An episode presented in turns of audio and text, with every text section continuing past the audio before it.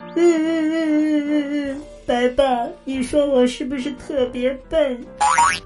怎么了，考维？遇到啥事儿了？我今天路过一家武馆，就想去拜师学习咏春拳。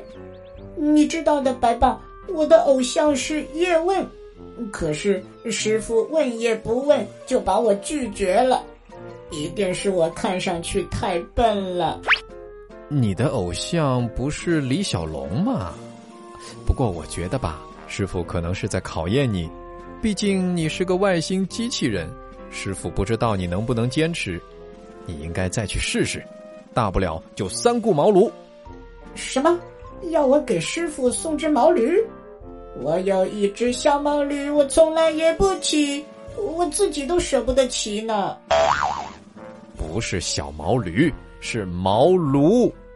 茅庐是什么？跟茅房有关系吗？越说越不靠谱了啊！三顾茅庐是个成语，你还是先学好这个成语，我们再来想想怎么搞定武馆的师傅吧。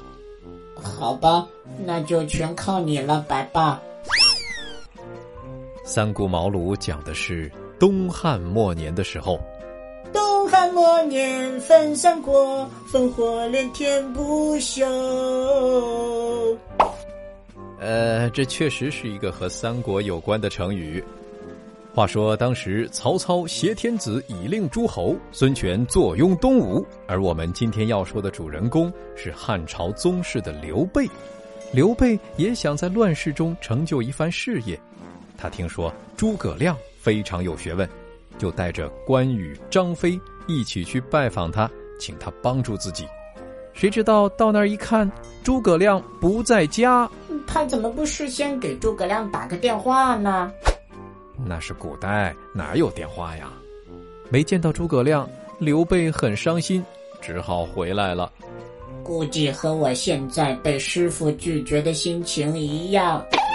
刘备和你不一样的地方在于，他没有就这样放弃。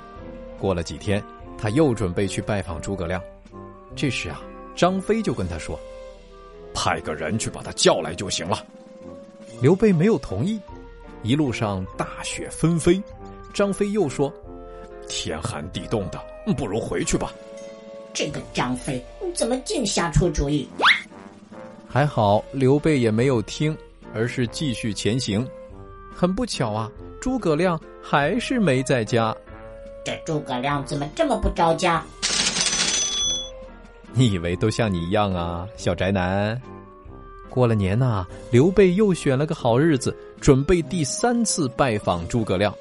这时候关羽就说：“都去了两次了，礼数已经尽了，肯定是诸葛亮没有本事，躲起来不见我们。”张飞又说了：“我去直接把他绑过来。”这也太简单粗暴了吧！怪不得张飞当不了大哥。可不是吗？刘备肯定不能听啊。那这回诸葛亮回来没呀？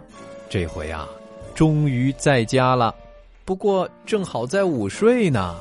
哎呦，可真不巧！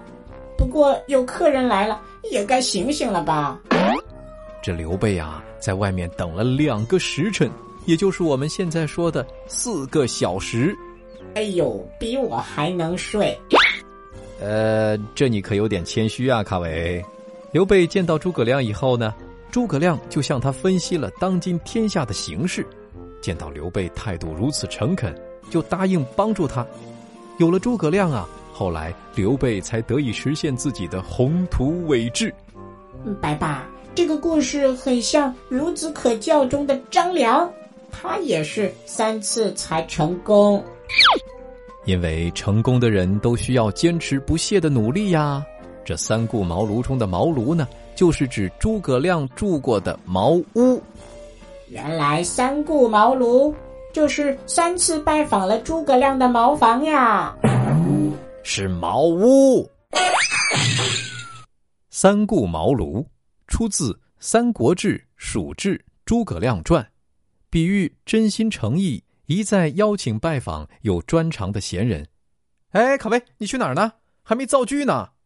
来不及了，来不及了！一会儿武馆就要下班了，我得赶紧去三顾茅庐，请师傅收我为徒。好了，小朋友，三顾茅庐的故事，白爸就给你讲完啦。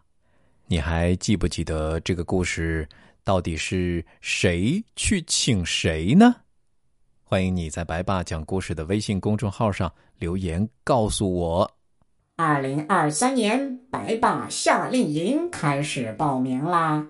这个暑假，白爸带你玩转迪士尼，快乐下江南，还可以在西湖边听现场版的白爸讲故事哦！赶紧添加白爸的微信，拼音全拼白爸大白，报名参加吧！